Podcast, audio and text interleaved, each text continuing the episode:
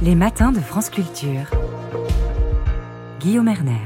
Après une palme d'or, deux Golden Globe, Anatomie d'une chute continue son ascension avec cinq nominations aux Oscars, 7 au BAFTA, 11 au César. Si ce film, si ce film fait autant parler de lui, c'est grâce à son scénario, ses acteurs, mais pas seulement. Quelle est sa place aujourd'hui dans le paysage du cinéma français d'auteur? C'est ce dont nous allons parler avec euh, vous, Arthur Harari. Bonjour. Bonjour. Vous êtes co-scénariste du film. Ma camarade Lucille Como, que nous avons fait venir tôt pour l'occasion. Bonjour Lucille. Euh, bonjour Guillaume. Et puis euh, vous, Marie-Ange Luciani, bonjour. Bonjour. Vous êtes euh, coproductrice du film. Alors, je n'ai pas besoin de vous demander si vous êtes heureuse.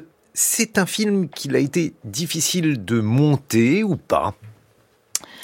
Non, on va pas se mentir, pas, pas vraiment. Je pense que hum, on avait quand même un scénario euh, très très euh, solide et pourtant, enfin voilà, le, le, film comme ça sur le papier était pas facile puisque c'était un scénario quand même assez technique de 120 pages mais euh, avec euh, une actrice euh, Sandra Hüller qui était technique, pour la ça veut dire quoi? Technique parce que il y a, y, y a, eu un vrai travail de, de, de recherche et de mm, avec un, un, avocat qui a conseillé tout le film. Donc c'est-à-dire toute la partie procès par exemple, elle était très très dialoguée, très écrite. Je, je regarde Arthur parce que ça a été vraiment des allers-retours assez euh, intenses entre entre nous, hein, les producteurs et les scénaristes. Et mais, mais dès vous les avez beaucoup embêtés? On les a pas embêtés mais on a beaucoup discuté. En fait, c'est plutôt eux, je dirais, qui nous ont embêtés parce qu'ils nous ont pas mal sollicité, mais dans le bon sens du terme. C'est-à-dire qu'ils ont vraiment, c'est suffisamment rare pour être souligné, c'est-à-dire d'accueillir à tel point les producteurs dans le processus d'écriture, euh, ils l'ont fait. Voilà, et ça, c'était assez euh, assez beau pour nous aussi d'être invités à ce point dans dans la boîte crânienne d'Arthur et Justine. Alors, Lucille, pour ceux qui n'auraient pas encore vu Anatomie d'une chute. Euh, alors pour ceux qui l'ont vu mais aimeraient se souvenir des bons moments, de quoi parle ce film? Alors c'est l'histoire d'une femme, hein. avant tout, c'est l'histoire d'une femme qui se trouve accusée du meurtre de son compagnon, c'est son fils qui le retrouve euh, un jour dans la neige en contrebas du chalet où ils vivent. Et le film est un film de procès avec des allers-retours, on va pas tout révéler, entre le présent de la narration, donc ce présent du film de procès, qui est un processus assez classique dans le cinéma, et, euh, euh, des, des retours, disons des flashbacks peut-être, ou en tout cas des souvenirs subjectifs des personnages sur ce qui s'est passé, sur quel était l'état de ce couple au moment de la mort du compagnon en question. Un film de procès, donc un film de couple aussi, avec un moment particulièrement important dans le film. Et lorsqu'on évoque ce film, beaucoup s'en souviennent d'abord. Une scène de dispute, en voici un extrait. You really have no shame. That's a superpower. It allows you to see no one but yourself. I see you very clearly. I just don't see you as a victim. You impose your solutions.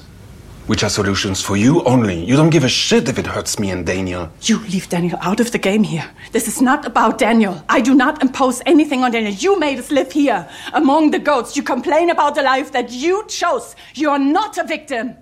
Not at all. Your generosity conceals something dirtier and meaner. Un extrait donc de cette scène de dispute. Arthur Harari, elle est en anglais. Pourquoi et euh, expliquez-nous comment vous avez écrit euh, ce film, quelles ont été les, les difficultés donc euh, liées à la confection même de ce scénario. Alors, elle est en anglais parce que les, le couple dans ce film communique en anglais. La question de la langue est assez présente. Le personnage de Sandra Hüller est une écrivaine euh, allemande qui vit en France, mais elle communique en anglais. Et donc, il y a une partie du film où, où elle, elle, est en difficulté quand elle doit parler en français. Donc, notamment pendant le procès, elle se met à, à avoir recours à l'anglais. Enfin voilà, c'est une des, une des, une des thématiques du film, c'est aussi le, le, la langue. Euh, J'ai lu que vous l'aviez écrite 70 fois cette scène de. Oui, alors ça c'est la, la tendance de, de, je dirais, de, de Justine, puis ensuite du du, du, de la, de la, de la, du monstre médiatique. C'est une tendance marseillaise Un petit peu. Mais il y a déjà des mythes, c'est bien, c'est bon est, signe. Voilà, y a, y a, ouais.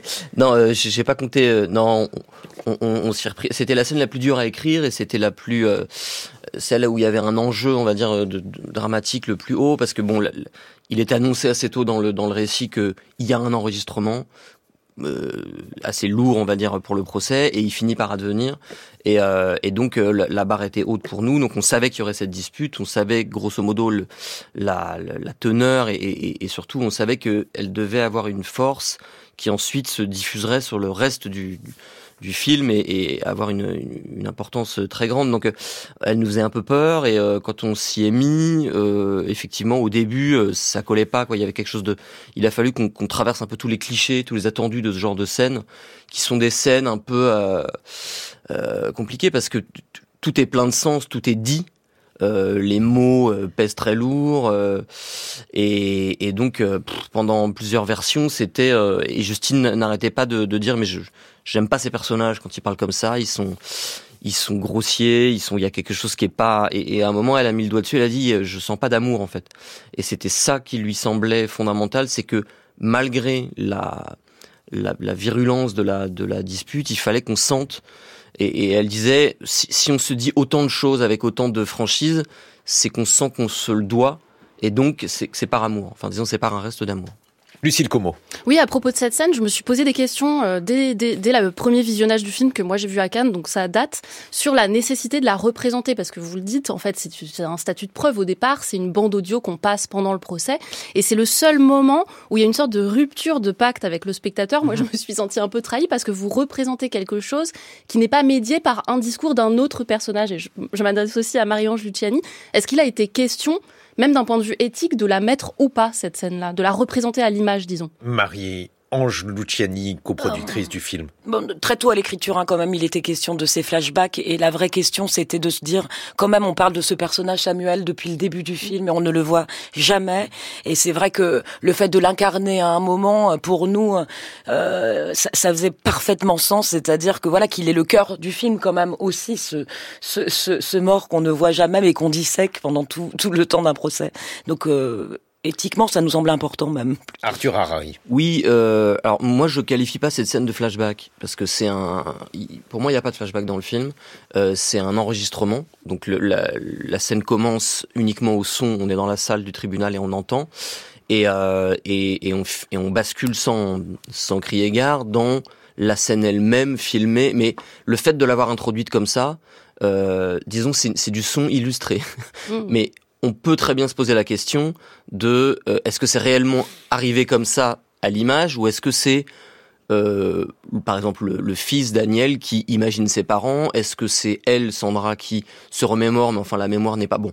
Disons qu'il n'y a pas d'insistance sur cette dimension de remémoration, mais c'est le document, c'est d'abord le son. Et d'ailleurs, on finit par revenir dans la salle de tribunal où il n'y a que du son et euh, en réalité, oui, on, avec Justine, au, tout début, quand on écrivait et quand on a eu cette idée de l'enregistrement, on s'est dit euh, à quel point ça tiendrait si ce n'était que du son.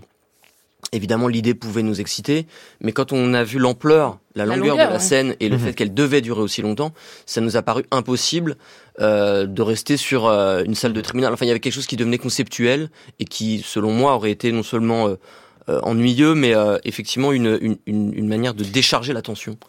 Arthur Harari, ce qui frappe dans ce film, c'est sa construction qui est particulièrement à la fois astucieuse et euh, différente de ce qu'on a l'habitude de voir désormais, puisque les, films euh, sont très cloutés maintenant, euh, on comprend bien ce qui se passe, c'est bien souligné. Là, au contraire, on, le découvre par petites touches et on, le découvre, je ne veux rien divulgacher, mais le, processus est finalement très long. Ça, par exemple, comment on construit ça à, l'écriture? Est-ce que c'était un effet délibéré? Vous vous êtes donné ça comme cahier des charges?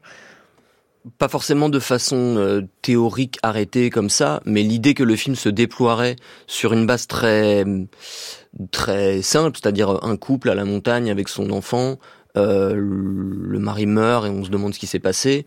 Bon, euh, ça ressemble à beaucoup de thrillers ou beaucoup de voilà de. Et puis ensuite le procès qui vient qui vient tenter d'éclairer ce qui s'est passé.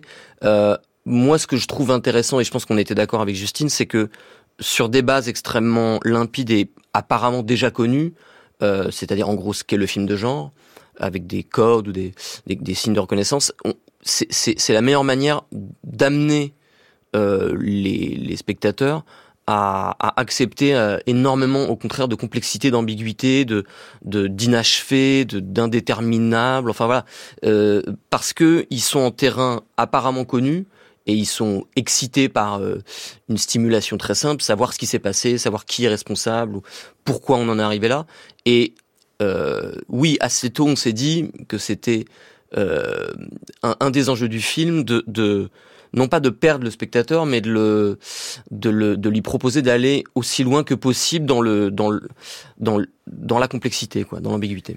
Justement, Marie-Ange Luciani, lorsqu'on est productrice euh, d'un film semblable, autrement dit euh, garante des deniers euh, de ce projet, est-ce qu'on a peur d'avoir un film qui n'est pas facilement classable parce que ça n'est pas un, uniquement un thriller, ça n'est pas simplement une dramatique, c'est embêtant? Moi, j'aime bien hein, le défi et la complexité. Voilà. Donc, je, je, me suis parfaitement adapté à la proposition de. Alors, c'est inquiétant, même si on aime ça, parce qu'on peut aimer les choses mais, inquiétantes. Mais en fait, je, je, trouve que quand même, le, le, est-ce que, enfin, je, je trouve qu'en termes de, de, genre, le film est assez définissable justement. Quoi, on est quand même dans un, un, un film, de, un, un, thriller de procès en fait. Donc euh, là-dessus, c'est assez simple. Et à l'intérieur de ça, la thématique, c'est l'histoire d'un couple aux prises euh, avec la rivalité, mais aussi euh, en lien avec la culpabilité de cet enfant euh, aveugle, enfin où il y a eu un accident, etc.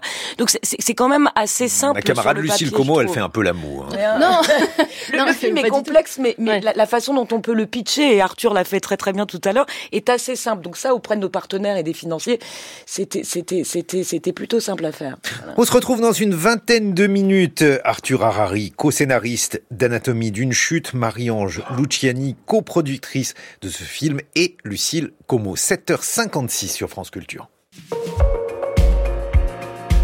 6h30, 9h, les matins de France Culture. Guillaume Erner.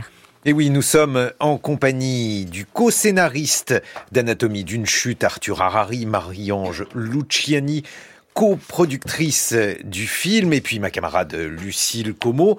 On essaye de comprendre l'anatomie d'Anatomie d'une chute, de voir pourquoi ce film et à ce point un succès, un succès mondial avec une multitude de nominations et un grand nombre de personnes qui ont été bouleversées, émues, particulièrement emportées en regardant ce film. Mais avant de revenir à Anatomie d'une chute, l'autre thème de la une des journaux aujourd'hui, indépendamment donc du remaniement gouvernemental, c'est la question donc des violences sexuelles au cinéma. Marie-Ange Luciani, vous qui êtes productrice.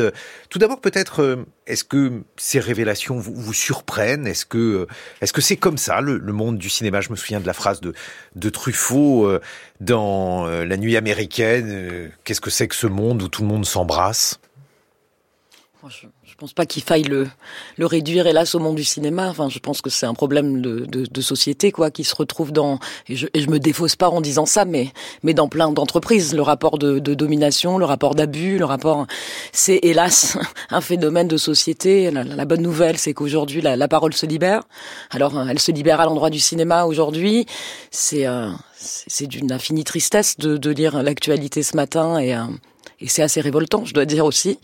Euh, moi, je, je, je, je, ne peux que euh, avoir envie d'un monde qui change, quoi, et, et, et, et d'une relation évidemment entre les les, les, les, dominés et les dominants, entre les minorités qui soient différentes. Mais, mais, mais là, s'il y a du travail, et, et voilà, le, le, le, la vraie bonne nouvelle aujourd'hui, c'est c'est la puissance libératrice de la parole. Voilà, aujourd'hui, les gens parlent, et ça. Lucille Como. Oui, vous dites que c'est un, un, phénomène de société et que c'est vrai que c'est partout. Par ailleurs, on, on l'entend.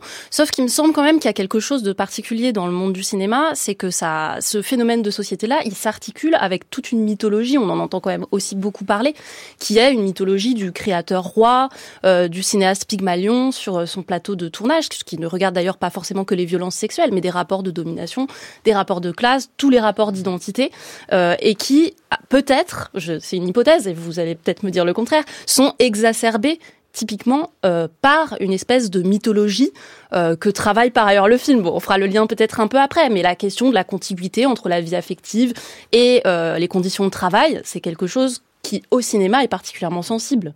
Oui, c'est vrai, c'est une spécificité du cinéma, mais, en tout cas, ce rapport mais, mais j'ai l'impression qu'il y a quelque chose de très, et je, et je vais pas encore me défausser en disant ça, parce que je pense que la nouvelle génération fait un vrai travail que peut-être euh, qui n'a pas été fait. Enfin voilà, là, là on parle de cinéastes qui ont quand même dépassé les 70 ans, on parle d'une époque, mais je, je, encore une fois, je, je, je pense qu'aujourd'hui, enfin la question de, de, de, la domination, des abus, etc., n'est pas qu'une question générationnelle. Hein. Je pense que c'est la question de l'humain. Alors, je, je n'aimerais pas, faire d'amalgame, puisque chaque affaire est une affaire euh, distincte. Samuel Tess, qui est acteur dans Anatomie d'une chute, euh, a également euh, un, un procès en cours. À cet égard, peut-être quelques mots là, je vais être très mal placé pour en parler. Je, je pense qu'il n'y a pas de procès en cours. Hein. Je pense qu'il y a une, une, une, plainte qui a été déposée. Je, je, et je ne je, sais pas si je peux l'affirmer là. J'en suis pas tout à fait sûr parce que je, je mais mais il y a, y a, y a pas de procès. Là, là, on est dans quelque chose de, de, de, très différent sur les faits. Euh, sur les faits, ben, ben, disons que, que que oui, peut-être que la vraie question, c'est euh, comment on fait pour travailler ensemble sur des questions qui sont euh, voilà de, de, de qui, qui, qui, qui, traînent et qui traversent des questions Parce de on voit en tout cas Marie-Ange Luciani pour Samuel Tess que ce n'est pas uniquement une, question de, de génération. Vous qui êtes productrice aujourd'hui sur le tournage d'un film, est-ce qu'il y a des mesures particulières à cet égard euh, pour prévenir ce type de dérive ou de crime? Non, c'est dur parce que j'ai pas beaucoup de temps pour en parler, mais mais mais en tout cas des questions, enfin de de, de vos réflexions précédentes, mais mais euh, des, en tout cas il y a le, le CNC, enfin le collectif 50-50 a, a, beaucoup travaillé à cet endroit-là et avait mis en place avec le, je vois là qu'il y a Julie Billy euh, sous les yeux, du cinéma, voilà et, euh, et, et qui a beaucoup travaillé quand même euh, sur ces questions-là et qui a mis en place évidemment une formation euh, délivrée par le CNC qui s'adresse aux producteurs et aux directeurs de production, ce qui est très dommage parce que je pense que aujourd'hui ça devrait être ouvert à tous les membres d'une équipe euh, de tournage parce qu'on y apprend plein, de, plein de choses. Bah, c'est celui qui tient un peu le portefeuille du film et, et, et l'équipe, enfin qui, qui, qui gère sur le plateau au quotidien l'équipe d'un film. C'est très important. Il y a des référents harcèlement aujourd'hui euh, présents sur un plateau. Aujourd'hui aussi, les comédiens, euh, une équipe technique peut accéder par différentes associations à des formations aussi pour devenir référent harcèlement. Il y a des coachs d'intimité, par exemple dans le cas aujourd'hui de Judith Godrèche qui, qui dit, qui parle des 45 prises avec Jacques Doyon euh, sur le plateau de je, une jeune fille de 15 ans. Merci.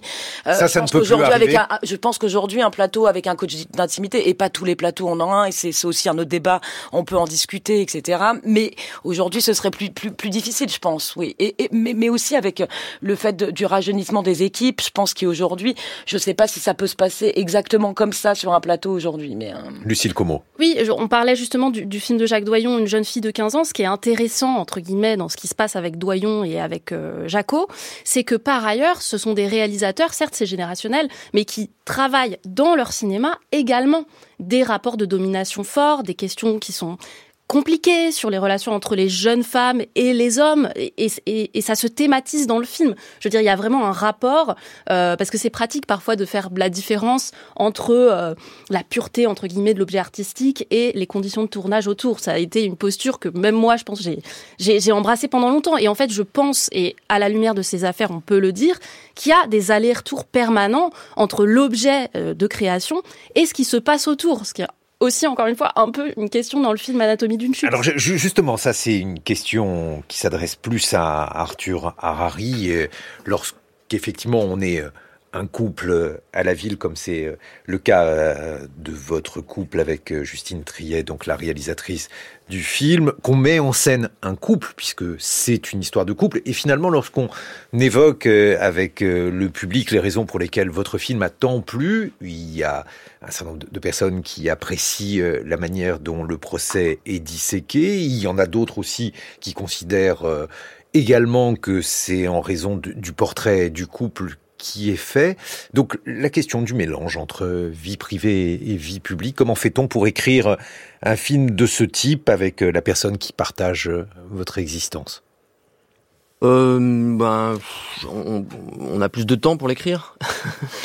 Non, non, mais réellement, c'est comment dire, tout film, euh, toute œuvre euh, puise à des endroits euh, soit évidents, soit moins évidents avec ce qu'on ce qu'on vit et ce qu'on et ce qu'on a vécu. mais mais le film n'a rien de de directement autobiographique. C'est juste qu'on met, on a mis des choses dedans qui nous intéressaient. Mais quoi, par exemple? Eh ben, euh, par exemple, le, le, je sais pas, le, la question de l'équilibre et de la réciprocité dans le couple, c'est-à-dire euh, qui est, je pense, une des choses qui importait le plus à Justine de d'essayer de toucher à cette question-là, euh, mais qui vaut pour n'importe quelle euh, histoire. Euh, quelle, je veux dire, là dans le film, il, se trouve que il s'agit de, de, de, gens qui qui écrivent ou qui veulent écrire des livres, mais ce qui est un sujet que Justine Trier a l'habitude euh, oui, oui, d'évoquer. Ça l'intéresse euh, et notamment le, le, le rapport très très très euh, trouble et entre entre entre le la, la, vie et la fiction on va dire mais la vie la fiction l'inconscient euh, oui, la voilà. psychanalyse, ce sont des thèmes qui ont été évoqués dans Sibyl, par des exemple. éthiques qui peuvent se poser, euh, ou des questions morales, d'impureté de, de, morale, on va dire. Voilà, ça, ça l'intéresse. Mais au-delà de ça, ce que je veux dire, c'est que euh, le couple est un, le couple ou la, la famille, euh, mais, mais, qui part du couple, est, est, un, est un endroit où le où l'horizon euh, l'horizon fantasmé c'est c'est l'égalité euh, et où la réalité, euh, dans la réalité, c'est quasiment inatteignable. Là, ce qui est spécifique dans cette histoire, c'est que euh, il y a un renversement des schémas, on va dire traditionnels, parce que le, celui qui a l'air de se plaindre de subir une inégalité, c'est le, c'est l'homme. Donc ça, ça nous intéressait particulièrement. Mais c'est, mais c'est pas notre histoire à nous. C'est une histoire qu'on a inventée je ne vais pas non plus, euh, là encore, raconter le film, il y a aussi une question de culpabilité qui est une mhm. question euh, présente dans tous les couples, quelle que soit l'histoire de ce couple, puisque celle-ci est une histoire particulière. Il y a aussi euh, cette manière que vous avez eue de brosser, c'est particulièrement fin, la façon dont deux personnes qui appartiennent, qui forment le couple, ont une vision complètement divergente de ce même couple, même si elles ont vécu ou si elles sont censées avoir vécu la même histoire. Oui, et ça c'est quelque chose que moi je vois tellement se multiplier autour de moi et qui et qui sans doute est plus hum, prégnant aujourd'hui où, euh, où, où tout le monde, euh, les hommes ou les femmes et les femmes euh, comment dire, leur, euh, leur ressenti, leur parole est valorisé de plus en plus, en tout cas dans, dans certains milieux, à égalité. Euh, et les, les, les récits ou les, les, les le sentiment d'avoir vécu les choses d'une certaine manière, peuvent diverger de manière euh, très troublante. Et moi, je suis entouré de gens qui, euh, soit à l'occasion de séparation, soit, euh, soit même en, continuant à être ensemble, vivent leur, leur, histoire de façon complètement différente. Et, et, et la question de la vérité devient critique. Euh, et la question de la subjectivité euh, prend, prend, toute la place. Une subjectivité qui ne peut pas être tranchée par euh, le psy. Là aussi, on a l'impression d'un film à un autre. Je vois sourire Arthur Harari que il y a une sorte de de dialogue que vous avez noué avec la psychanalyse. Oui, alors ça c'est bon. Ça, ça, commence d'abord dans un film que je, que je n'ai pas écrit avec Justine, qui est Victoria, le premier où il y a où il y a un psy et où il y a une relation avec un psy. Euh, bon, il se trouve que Justine et moi, on, on a fréquenté des psys, enfin, donc j'imagine que ça nous intéresse, mais euh, euh, il y a un, dialogue à la fois ironique et premier degré avec ça. C'est-à-dire, on est dans des milieux où tout le monde va voir le psy, où tout le monde est à un moment ou à un autre. Oh, une grande partie de, de la France oui, oui, oui, des psys prend des antidépresseurs comme vrai, dans. Oui, oui, c'est aussi très présent. Donc, non, et ce qui est intéressant, c'est comment convoquer cette parole qui est a priori complètement cloisonnée et intime euh, dans un espace qui ne l'est pas, euh, qui est le tribunal. Là, ça, c'était effectivement, euh, ça nous intéressait beaucoup. Et aussi cette idée que un, psy puisse devenir le porte-parole de son, de son, de son patient ou de son analysant euh, qui lui est mort. Et presque, c'est presque plus fort que lui. Il se met à porter la parole de son de son de son ancien patient euh, comme si il il, euh, il fallait que quelqu'un s'exprime euh, puisqu'il n'est plus là quoi. Oui, il en prend pour son grade euh, quand même ce personnage de psychiatre qui est appelé à la barre. Moi, je suis assez euh, étonnée par la réception. Pardon.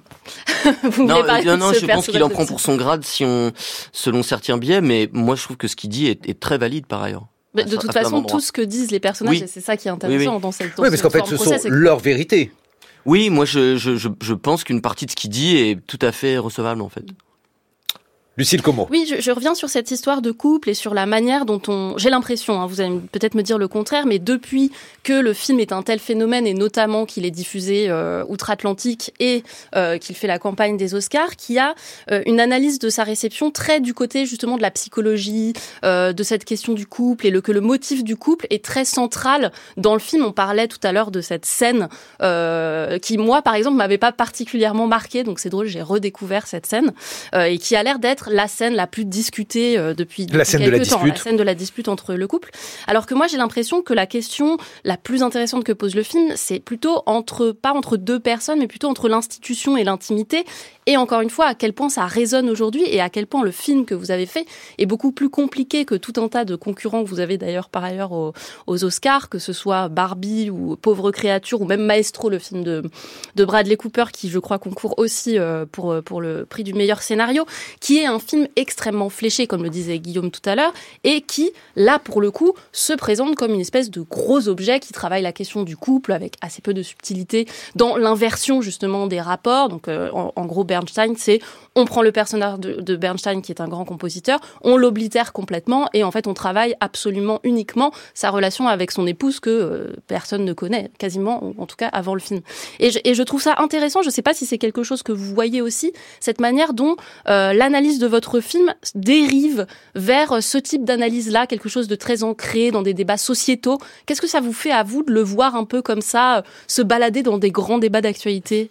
Arthur le film nous échappe, le film nous échappe largement là maintenant. Euh, effectivement, il y, y, a un phénomène qui moi me me stupéfie un peu et bon et on, on peut plus rien faire quoi c'est comme ça c'est génial pour le film mais c'est vrai que euh, euh, notamment euh, dans il y a une petite tendance effectivement à à en faire à en faire un film édifiant que ce soit sur le, le la, question du couple ou aussi la question de la comment dire de la de la place de la femme euh, évidemment ces questions là sont posées mais on n'a jamais pensé le film comme un comme un, film à sujet. Et c'est même tout l'inverse de ce qu'on voulait faire et de ce que Justine veut faire. Enfin, je, pense pouvoir l'affirmer même si elle n'est pas là. Mais, euh, mais ça, d'une certaine manière, c'est normal.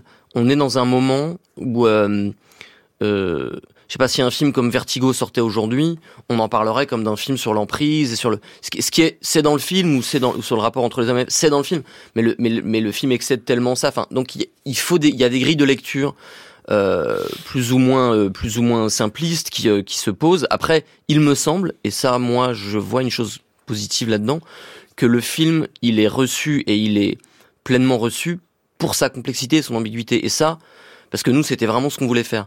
Et les gens, il me semble hein, euh, sont frappés par le film dans cette dimension-là. Il même si ce qui ressort, c'est euh, euh, tel ou tel aspect qui les marque, le, fait qu'un film soit, un espace pour, déployer un, un vertige d'ambiguïté et de complexité, notamment sur un, film où il est question de, culpabilité et de et de et, ou d'innocence, euh, on, sent que c'est reçu comme comme ça. Ben oui, parce que alors c'est effectivement ce qu'on retient de ce film, c'est une histoire très ouverte sur le plan moral, si bien que on, on pourrait presque même dire qu'il y a une forme de de constructivisme ou de relativisme parce que finalement la vérité, bah, chacun se la construit, et alors que il y a probablement quelque part dans l'univers une vérité au sujet de ce film. Euh, ça, c'est quelque chose qui euh, est particulièrement bien montré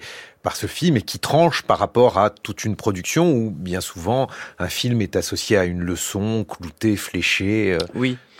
Euh, oui, il ne s'agit pas de dire que euh, n'y a pas de vérité et que euh, il, n'y a pas de fait. C'est juste que le, rapport qu'on entretient avec elle et, là c'est l'occasion de d'essayer de, d'atteindre quelque chose de je sais pas d'adulte on va dire c'est le rapport qu'on entretient avec la vérité est un rapport frustré en fait et un rapport forcément incomplet et, et en, en, ultime ressort, il, on, on, est forcé d'admettre qu'elle nous échappe. Et qu'est-ce qu'on fait une fois qu'on qu qu a admis ça je vous propose justement d'entendre un autre extrait du film. Il s'agit cette fois-ci du discours de l'avocat du film. Est-ce que vous êtes d'accord pour dire que votre analyse de la bascule violente à la fin de cette dispute est une interprétation et non une conclusion objective? Elle a menti plusieurs fois pendant l'enquête, donc euh, je pense pas qu'on puisse donc croire... Il s'agit euh, de, de, de, croire ou de ne pas croire. C'est une opinion subjective euh, sur la base d'un document ambigu.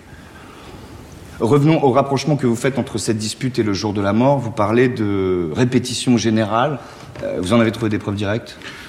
Bah, L'enregistrement qu'on a entendu est une preuve directe qu'il y a eu une dispute violente. Moi, je parle du jour de la mort. En l'absence de témoins et d'aveux, on est forcé d'interpréter ce qu'on a. En fait, cette dispute violente, elle est euh, fantomatique. C'est-à-dire qu'elle n'existe que dans un fantasme.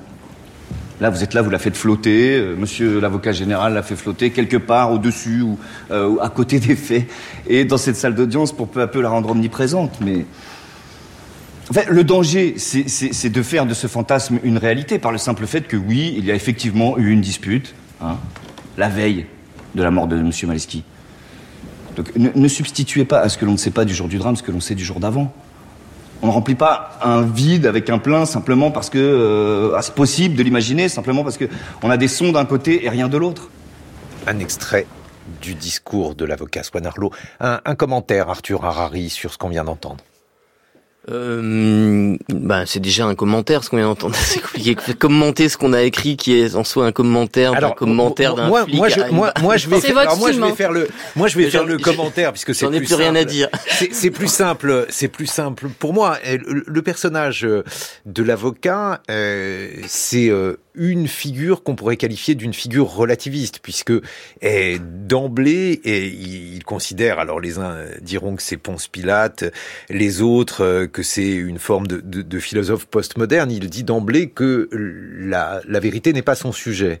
Oui, ce que disent à peu près tous les tous les avocats. J'en connais peu, Dieu merci. Ben, en tout cas, moi, c'est une chose qu'on a découvert et qui nous a forcément passionné avec intéressé avec Justine. C'est euh, moi, j'ai jamais mis les pieds. J'ai mis une fois les pieds dans une salle d'audience après euh, l'écriture et, et, même après la sortie d'Anatomie d'une chute. Ah, c'est vrai. Oui, vous, vous, Moi, j'avais jamais vous, été dans un dans un dans un procès. Vous, vous, ne vous êtes pas documenté je de me suis documenté à distance. Justine a été dans énormément de procès depuis qu'elle a une vingtaine d'années, donc et puis euh, en plus d'avoir regardé beaucoup beaucoup de documentaires et de, de voilà.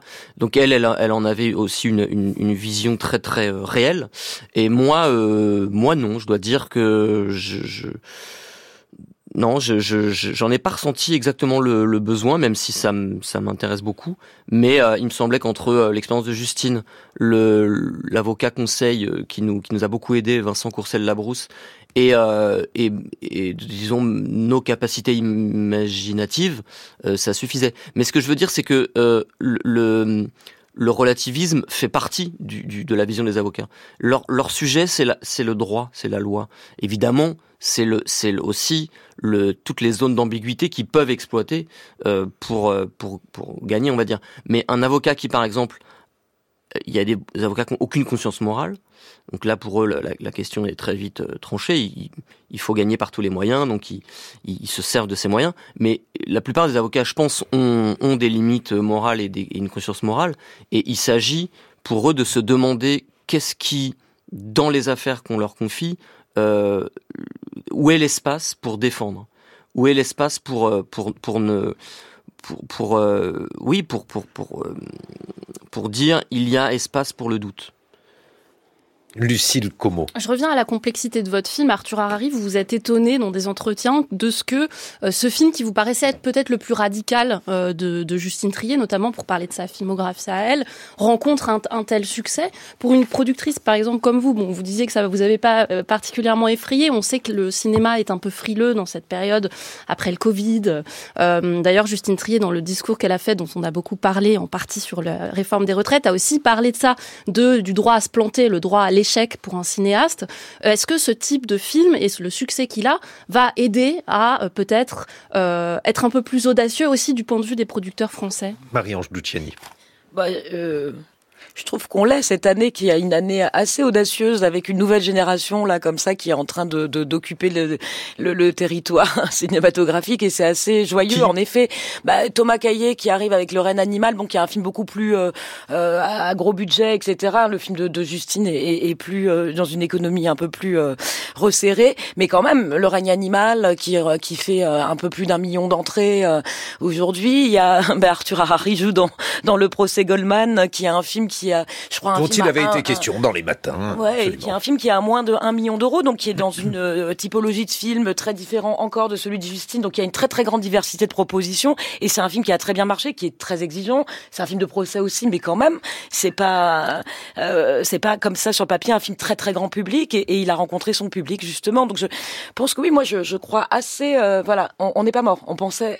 Non, mais, euh, On est toujours là. On n'a pas dit ça.